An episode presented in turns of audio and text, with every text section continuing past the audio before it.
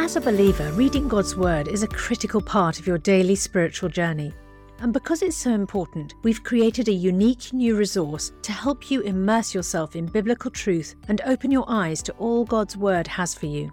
It's a free PDF download called The Word One to One that takes you on a guided journey through John chapter 1. With biblical text and short commentary, each page provides insights that will strengthen your faith in an easy to read guided format.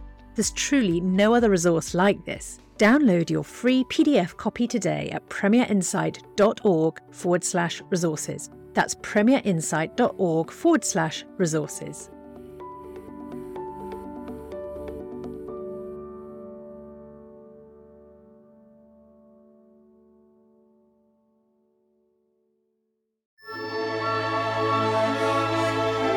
The C.S. Lewis Podcast with Alister McGrath.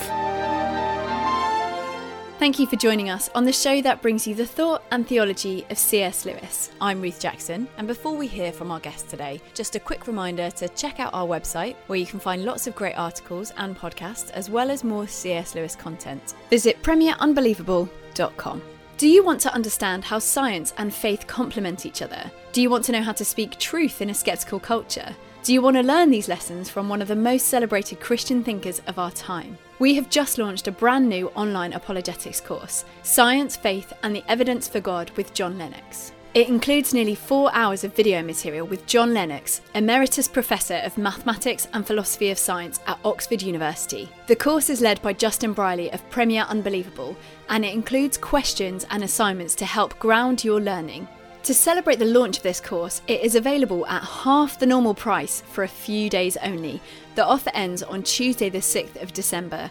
So get in there quickly and enroll now at premierunbelievable.com forward slash Lennox and learn how to make sense of science, faith, and the evidence for God. We also have something else exciting for you. We are very pleased to be hosting Tim Keller for our next Unbelievable live event on Tuesday, the 13th of December. Dubbed New York's pastor to skeptics, Tim Keller is a renowned speaker, author, and former pastor of Redeemer Presbyterian Church, New York. Having written and spoken frequently on the problem of pain, Tim has faced his own journey with suffering since being diagnosed with stage 4 pancreatic cancer in 2020. Tim will share some of the lessons that he's learned over the past two years, as well as giving his thoughts on the direction of US church and culture.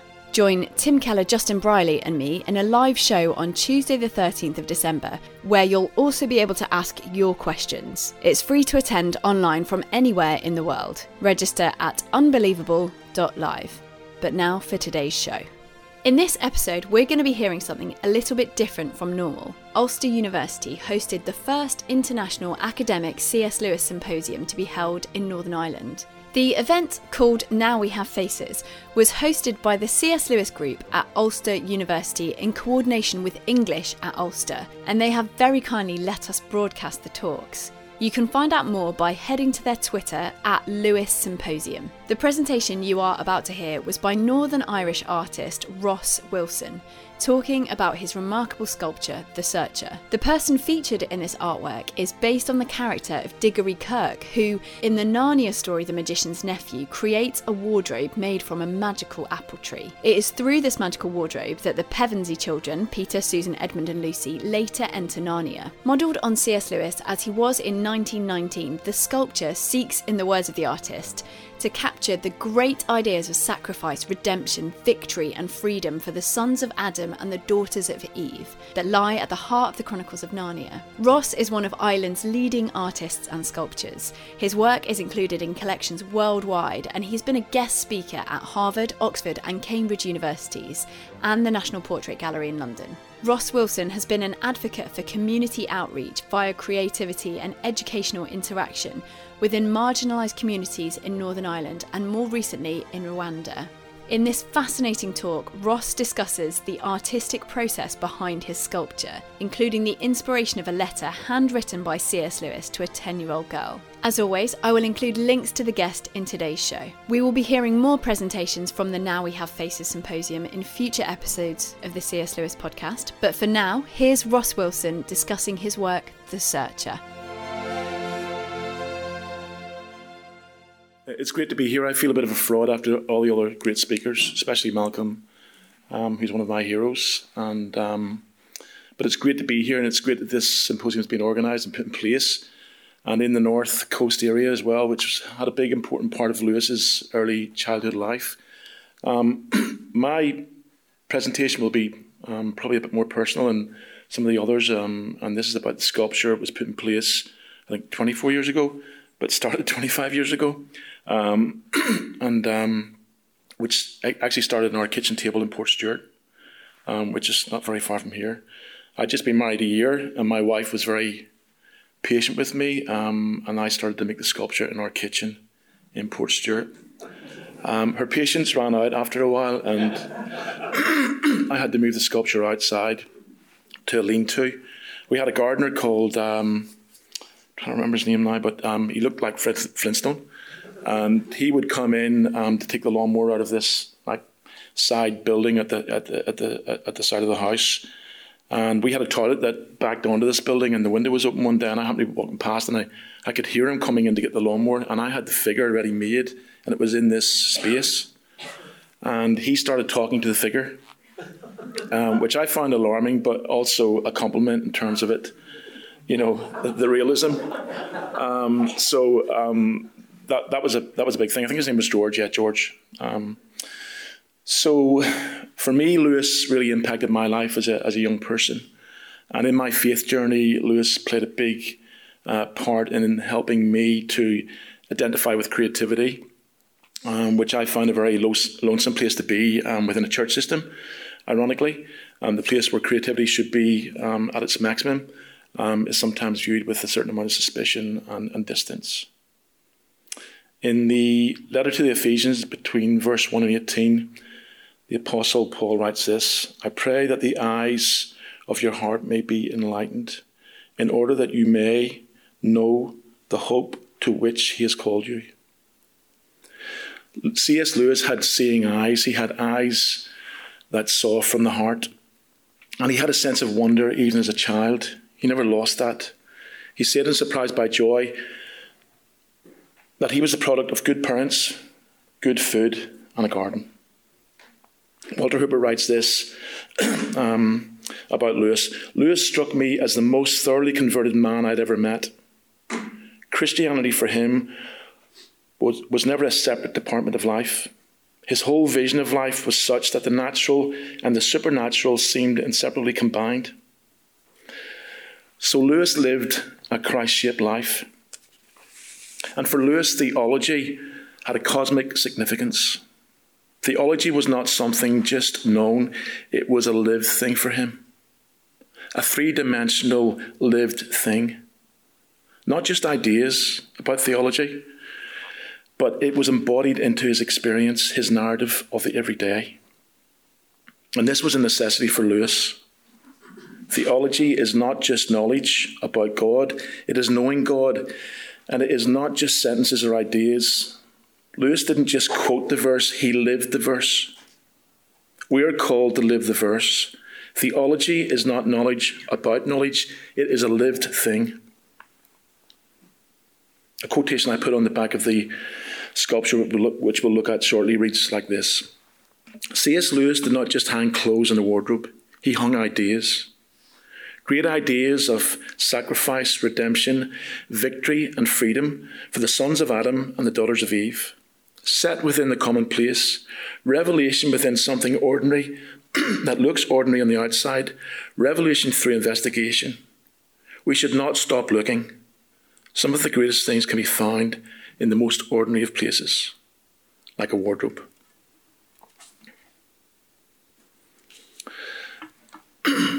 This is a great quotation by Lewis.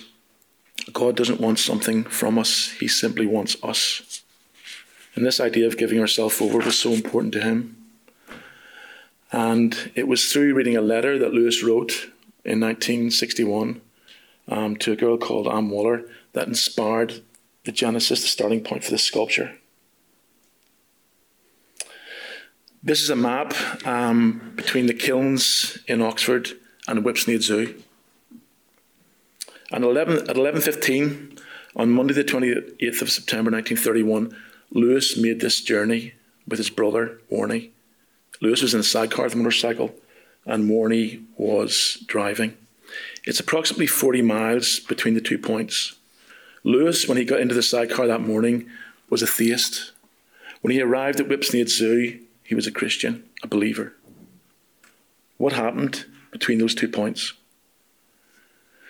Whipsnade Zoo had just opened that um, earlier that year, and Warnie and Jack and some other friends who followed behind the car were very keen to go and see um, the zoo and the animals that it contained. One creature in particular stuck out to Warnie and Jack, a little bird called Mr. Bultitude. They nicknamed him Mr. Bultitude. That's an actual photograph of him in the, the lower left. And he would salute for buns. And that, Jack and Warnie liked that. In fact, they went back the following week to see um, Mr. Bultitude again. So, this um, journey that Lewis went on in terms of his faith, his new beginning, um, was part of this idea of grace exchange, which he embodied in his life and his living, and part of an idea that he pushed into other people's lives um, through his writings, through his thinking, through his communication, and through his letters.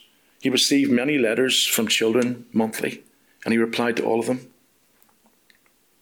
This is Anne Waller. Um, she's about 10 or 11 years old in this, in, in this photograph. And she wrote to C.S. Lewis in 1961, very curious about why Aslan had to give himself up. And Lewis wrote back to her. And that letter was the thing that inspired me. I saw it with a friend, Keith. We were down staying with Douglas Gresham, C.S. Lewis's stepson. And I was shown the letter. When I read the letter, um, the hair stood up in the back of my neck. It was a profound moment for me.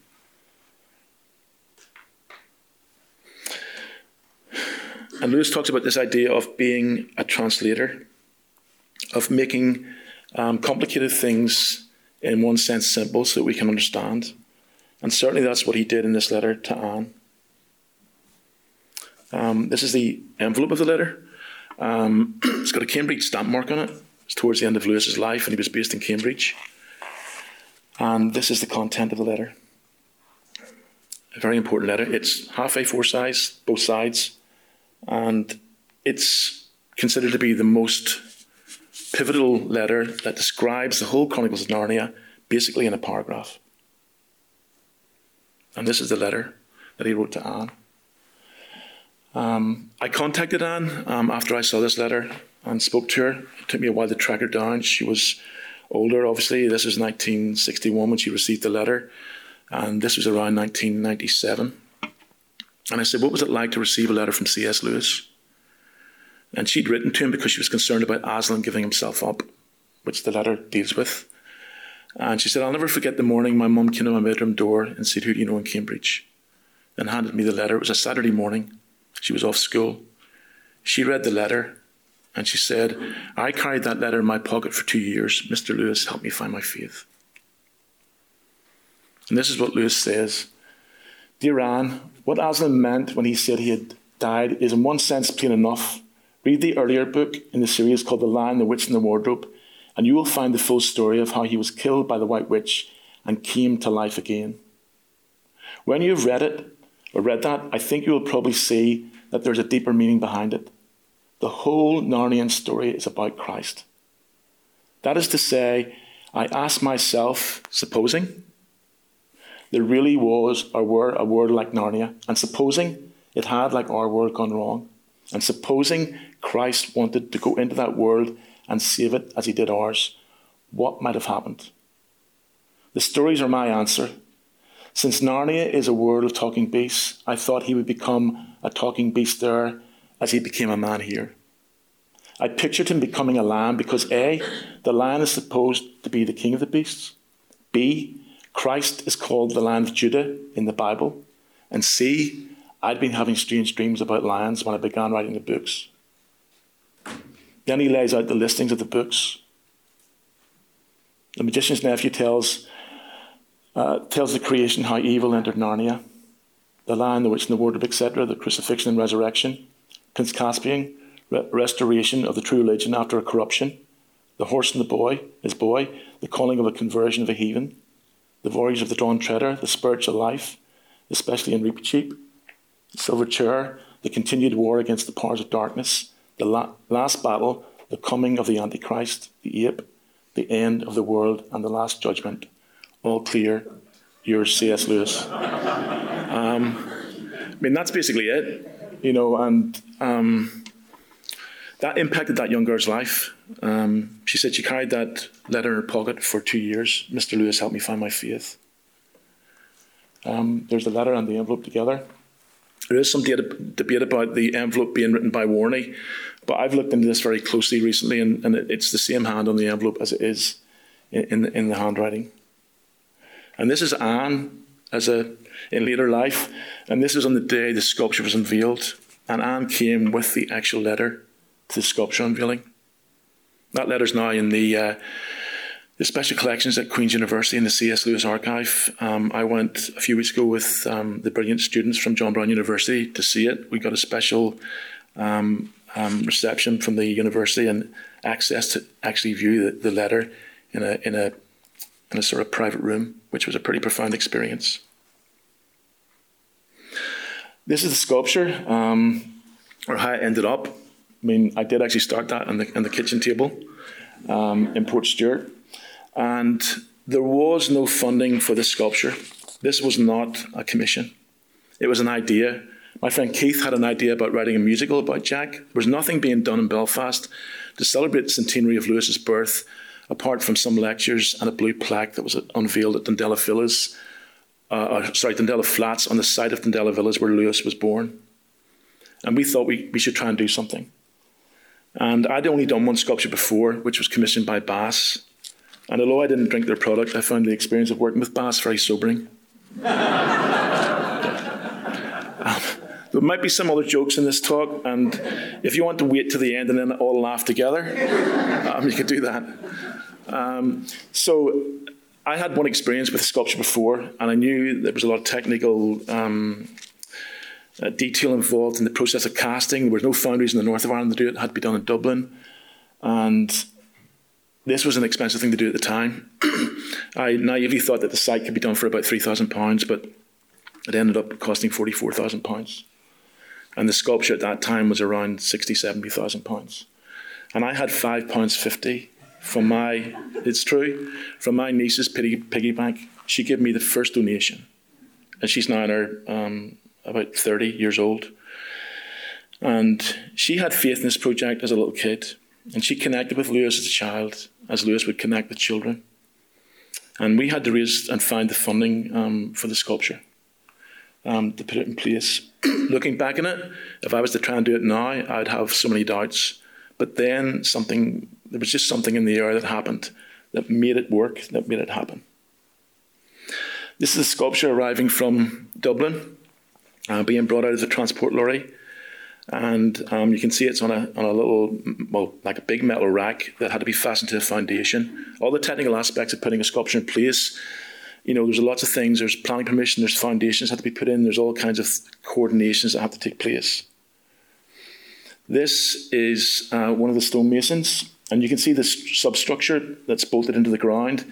Then the uh, ground level's built up over that, and then it's very neatly paved, which was an amazing job by this um, guy. He was from the Mournes.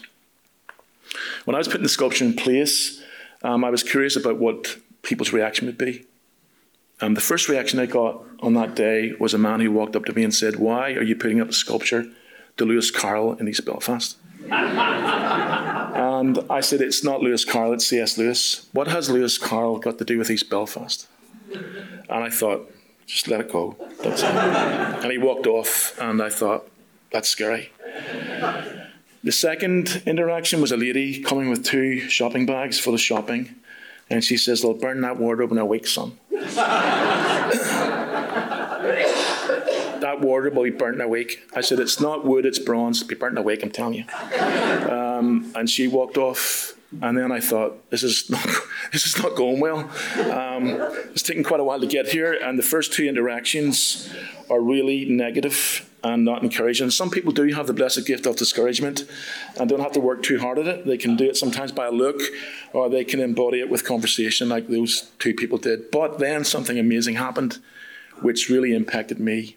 I felt this tugging at my coat. It was a wet November day, and I turned around. And there was three little girls standing. Mister, Is this about C.S. Lewis? I said, Yeah.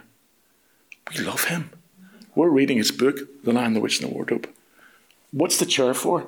I said, Well, the chair is for children to sit on and be transported through the imagination of Lewis and into Narnia. Can we be the first ones to sit in the chair? I said, Yeah. So they were about maybe 10, so they'd be, um, not very good at maths, 25 years ago, they'd be um, about 35 now. And I would love to try and find them, you know, what, what are they doing now, what happened to these kids? But they were reading The Lion, the Witch, and the Wardrobe at the time, and they got it. It connected with them. They didn't have the mental obstruction baggage that the adults had. They saw it very clearly. And when I interacted with those children, those three young girls, I knew the sculpture was going to work. And it's, it's, it's contacted through Lewis's writing so many people since then. And that was a big moment for me um, before the unveiling. This is the, C- the C.S. Lewis sculpture now. Um, about 18, 18 years later, Belfast City Council caught on to the idea of the importance of C.S. Lewis and spent about three million pounds on a like a like a square behind the sculpture with lots of other sculptures. Um, they wanted to remove that sculpture from where it was and put it in with the other sculptures, and I really put my feet down and said, "Look, it can't be moved. It's outside a library. The whole idea is to encourage children to interact with reading, literature, and creativity. And you pass through this area to go into the square, so it's like you're going through the wardrobe into Narnia. And I think then they got they got the message. But it took them about 18 years to catch on to the importance of Lewis in East Belfast, which is sort of kind of frightening. Um, these are some details of the sculpture. um, and you can't really see it there, but we'll, we'll come to it. On the back of the sculpture is um, the letter by it that Lewis wrote to Anne, and it's in bronze. And when Anne came with the actual letter to the unveiling, um, and I knew she was going to bring it, I was so touched. I got another one of these cast in bronze and presented it to her as a gift. And she couldn't believe that I'd done that. She was so touched. But because of that grace exchange that Lewis showed in that letter, it might have taken him about maybe 10 minutes to write that letter. It impacted her life, and it impacted my life, and it impacted those three little kids on that first day when the sculpture being put in place. And it's impacted so many other lives since then. It's not me putting words into Lewis's mouth, it's him still saying it. The day he sat down and wrote that letter, that grace exchange, the grace that he experienced in his life, in the sidecar of that motorcycle, when it came to the point where he knew that Christ was the Son of God, that Christ was the Saviour of the world, that Christ was changing his life. And as Lewis said, the great angler had his hook in my mouth for years and was bringing me in. So the idea of grace exchange is something that we need to consider in our lives, in whatever area of life we're involved in. The idea of giving out the grace that we've been given in is so important. These are the people who helped finance the sculpture. this is a photograph of my daughter, Grace, who's now 21, and this is the first day she came to see the sculpture. She was very disappointed that she couldn't get into Narnia. Um, I had to make sure the wardrobe was weld, welded up on the inside because there were a group of drunks who used to sit near the library and drink wine and other beverages through the day. And I was concerned about the drunks trying to get into Narnia. And if one had got inside the wardrobe, um, would he be able to get out again? Um, so Grace is very disappointed that she couldn't get access. But here's a list of the people who helped um, make the sculpture. And um, there's a few people I just want to pick out here. Um, the dove at the top represents someone who I still don't know who it is, who in 1997 donated uh, money to start the sculpture fund off. I went to Belfast City Council, and they were going to offer me 80% funding for the sculpture from the lot, from lottery funding. And because this is about C.S. Lewis and because of other theological connotations that I would hold to, um, I refused the lottery funding. And the guy who, whose office I was in said, Are you serious? You're refusing? How much money have you got in place? I said, I've got £5.50. um, where'd you get that? I said, My, my, my, my niece gave me it uh, from her piggy bank. right, you've got five pounds fifty, and you're rejecting eighty percent funding of eighty thousand pounds. I said, yeah. He said, get out, leave my office.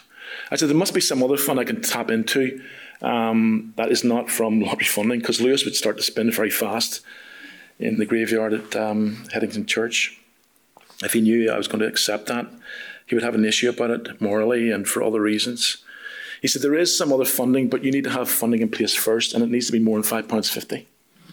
Um, so I left um, the council offices in Linenhall Street, dejected, walking away, thinking this is never going to happen. And then two weeks later, I got a phone call from someone who said that a business person in East Belfast wanted to donate six and a half thousand pounds anonymously to help start the sculpture fund off. I went back to see the arts officer and told him I've got six thousand five hundred pounds and five pounds fifty. he said, Where did you get six and a half thousand pounds inside ten days? I said, To be truthful, I don't know. Um, it was donated anonymously. And he said to me, Why would someone want to donate six and a half thousand pounds anonymously? And I said, Because they didn't want to be known. Um, I just, yeah. Okay, he said, when you come back with a bank statement with two trustees, a Belfast City Councillor, a business person, and you show that that money's been put into the bank, then you can get some funding from the council. So we did get some, some funding from the council. um, we got some funding from the local company, um, Landis Frozen Foods, which I always like to promote um, times like this. Um, and also NIE, you can see it's on there, Northern Ireland Electricity. I think I may have the bill with me. Yeah. Um, sorry, um, yeah, NIE. For 24 years, I've not been paying my bill on time because NIE gave 95 pounds. That was their donation. A multi-million pound company um, gave 95 pounds, not 100 pounds or 98 pounds, but 95 pounds. So I wait for these court letters, and then I pay. The other people I'd like to mention in this group um, of names, um, there was one complainer actually, Parkgate Garages, and they were a car showroom in East Belfast. They thought they were going to get their name across the back of the wardrobe, Parkgate Garages, not present finance on the 1.4 um, Fiesta, Ford Fiesta. Um, but as you see, it's just on a list on the back of the wardrobe. And the other standout name for me is um, Punjana Limited. It should be down there somewhere. Um, and they are tea blenders in East Belfast. And I always like to promote uh, Punjana, and I'd like to sort of offer some of the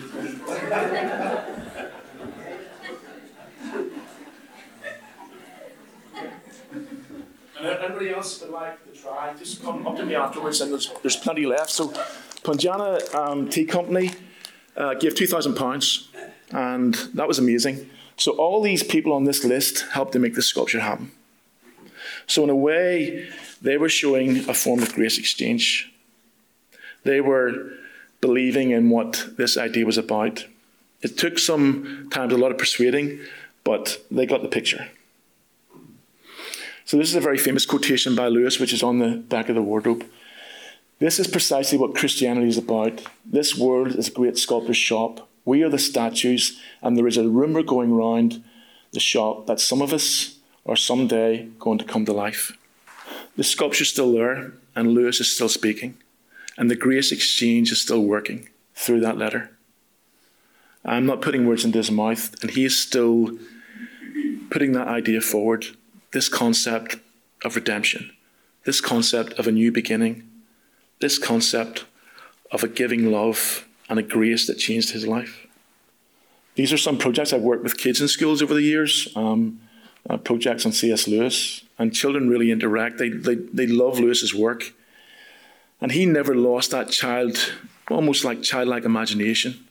It was still part of his um, identity, part of his being, until he, in, in the very last years of his life as well. And that's why people connect with Lewis. Um, I remember years ago um, on a visit to Harvard University, um, I was sitting in the Great Hall one morning for breakfast, and this student came over. Um, um, she was actually from England. I think this was her third PhD. And she sat down and she, talking to me, and what do you do? And I said, I'm a sculptor. I'm working on a, project at the minute about C.S. Lewis, and um, and it's sparked by a letter that's connected to the Lion, the Witch, and the Wardrobe. And this young woman, really intelligent, said, "Oh, I, I, I've read that book when I was a child. I, that lion is amazing. I can't get his." His name, his, his the idea of what he did in Narnia, how he brought spring back, and how he brought redemption to the place. I can't get out of my head. And I sat and explained to her what the whole concept was about. And she didn't know. But at that moment, almost like a little bomb of grace went off in her mind. And I could see her eyes lighting up and recognizing what this was about. It was a profound moment. And as it's recorded in um, the Chronicles of Narnia, you would not have called to me unless I'd been calling to you, said the Lamb. And Christ still calls out to us. Um, in this day, in this age of confusion, of fragmented self, that call still goes out. and the grace exchange of C.S. Lewis still works in the lives and hearts of people because of his faithfulness to what he was called to. Thank you very much. We'll be able to take a few questions now, I think, as well, yeah? Well, maybe perhaps I'll actually kick things off, Ross, if that would be okay. Something that really struck me about what you said at the start, actually, that wonderful quote about Lewis being the product of good parents, good food, and a garden. And it really struck me because one of our main themes today, obviously, is the relationship of art to the nat- natural world. Um, and it just, it really, it really made me wonder um, what your thoughts were on that, on your relationship to, to nature, I suppose, as an artist yourself.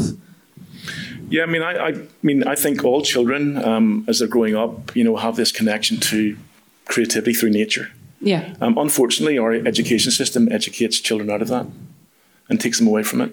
Um, creativity is not valued highly in our in our system, and um, unless you have an inspirational teacher, thankfully I had one at school who changed my life, my art teacher. Um, it's going to be very hard to get through that um, because there's a lot of I don't know, almost like it's seen as not worthy to be involved in creativity. And yet, if you were not, if all the artists, the writers, the poets, the musicians, the playwrights, you know, had not done what they, they, they did and they're still doing, we'd be living in a very, very boring world. Absolutely. And um, we need to be respectful of that, and we need to encourage children if we have opportunity to interact with act, act with them at school, in, in our families, in our neighbourhoods, um, to encourage their creativity and just to encourage them. You know, encouragement is oxygen to the soul. Yeah. And as I said earlier, there are so many people who have the, the blessed gift of discouragement.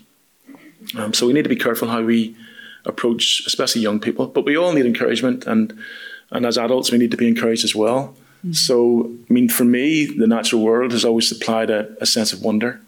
I still, you know, look out in the morning and and you know have this sense of wonder about being alive, about being able to breathe, mm-hmm. about one more day, uh, about one more day of life, and about all I'm going to see within that day. Um, I find that, you know, nourishing. That's brilliant. Yeah, thanks so much. Um, and I think it's great as well. Something that strikes me about even your sculpture, the fact that it is this might seem simple, but the fact that it is situated outside and it's not something that you go to a museum to see or you know you have to enjoy it outside and you can really appreciate that natural element of, of art and appreciating art. So um, no, that's brilliant. Thank you. Does anybody have any other questions yet? Has there been any vandalism to the sculpture? Well, thankfully, it wasn't burnt in a week. Um, you know, it's been there like over 24 years. Um, I can safely say w- within those years, and because there was a lot of people who were saying like you shouldn't put it there. Um, there was all these ideas where it should go. Some lady wanted it to go in the roundabout outside Campbell College, but she didn't donate. Um, so it, it, wasn't going anywhere near there. anyway, but it might have caused a few accidents on the roundabout. Um, but that area, Lewis would have walked. His grandfather lived two streets away, and um, he would have walked past there when there was railway arches. It's called the area is called the Arches. You would have known that area, um, and because the library was there as well, and the library just being newly built, I thought this was the ideal place. And um, there was a lot of people who were negative about it going there. It'll be destroyed. It'll be graffitied. It'll be. But over the years, I think there's been one or two little minor things that you, you know, basically nothing, you know, which in, in one sense surprised me because um, people put things into your head sometimes it's going to be damaged, going to be vandalized, but no.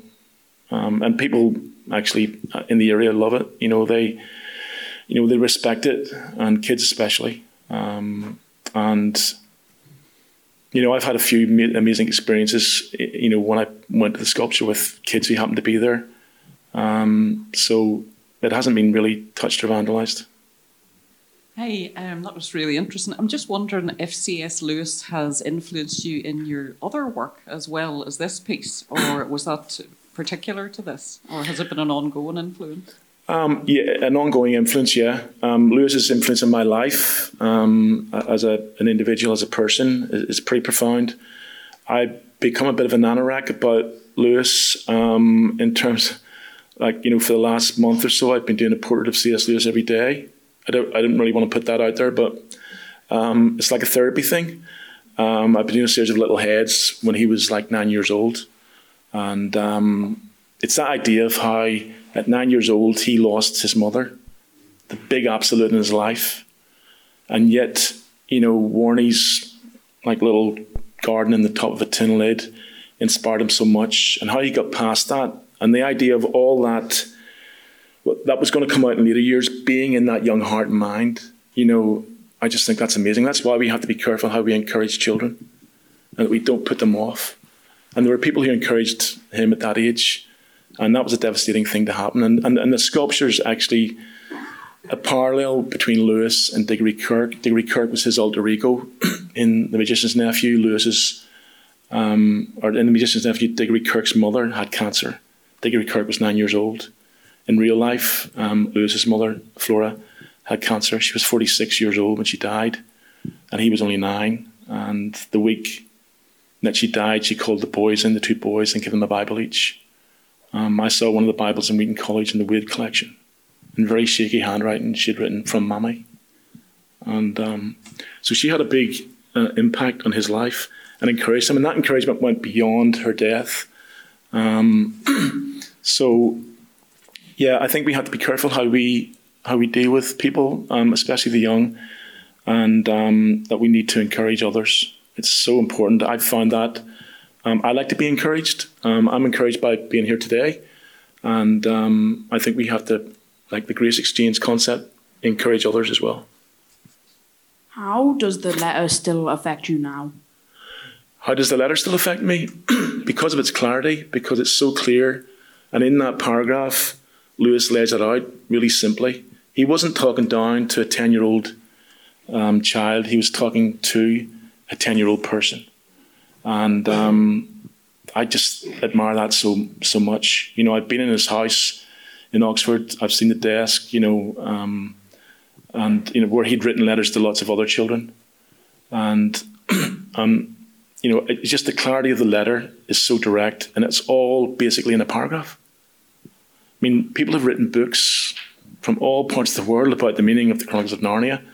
You know, like all kinds of people, PhDs, all kinds of people. And here it is in one letter, one basic paragraph. That's how it affects me. And that idea of being clear about things and having clarity is so important.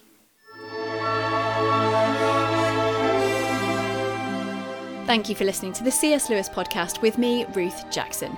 We were hearing there from Northern Irish artist Ross Wilson talking about his remarkable sculpture, The Searcher, which was inspired by C.S. Lewis. He gave that presentation at a C.S. Lewis symposium called Now We Have Faces. You can find out more about Ross Wilson and the Lewis Symposium through the links below. But before we go, just a reminder about our exciting new online apologetics course, Science, Faith and the Evidence for God with John Lennox. It includes nearly four hours of video material with John Lennox, Emeritus Professor of Mathematics and Philosophy of Science at Oxford University. The course is led by Justin Brierley of Premier Unbelievable, and it includes questions and assignments to help ground your learning. To celebrate the launch of this course, it is available at half the normal price for a few days only. The offer ends on Tuesday, the 6th of December. So get in there quickly and enrol now at premierunbelievable.com forward slash Lennox and learn how to make sense of science, faith, and the evidence for God. We also have something else exciting for you. We are very pleased to be hosting Tim Keller for our next Unbelievable live event on Tuesday, the 13th of December. Dubbed New York's pastor to skeptics, Tim Keller is a renowned speaker, author, and former pastor of Redeemer Presbyterian Church, New York. Having written and spoken frequently on the problem of pain, Tim has faced his own journey with suffering since being diagnosed with stage 4 pancreatic cancer in 2020. Tim will share some of the lessons that he's learned over the past two years, as well as giving his thoughts on the direction of US church and culture. Join Tim Keller, Justin Brierley, and me in a live show on Tuesday, the 13th of December, where you'll also be able to ask your questions. It's free to attend online from anywhere in the world. Register at Thank you for listening and see you next time.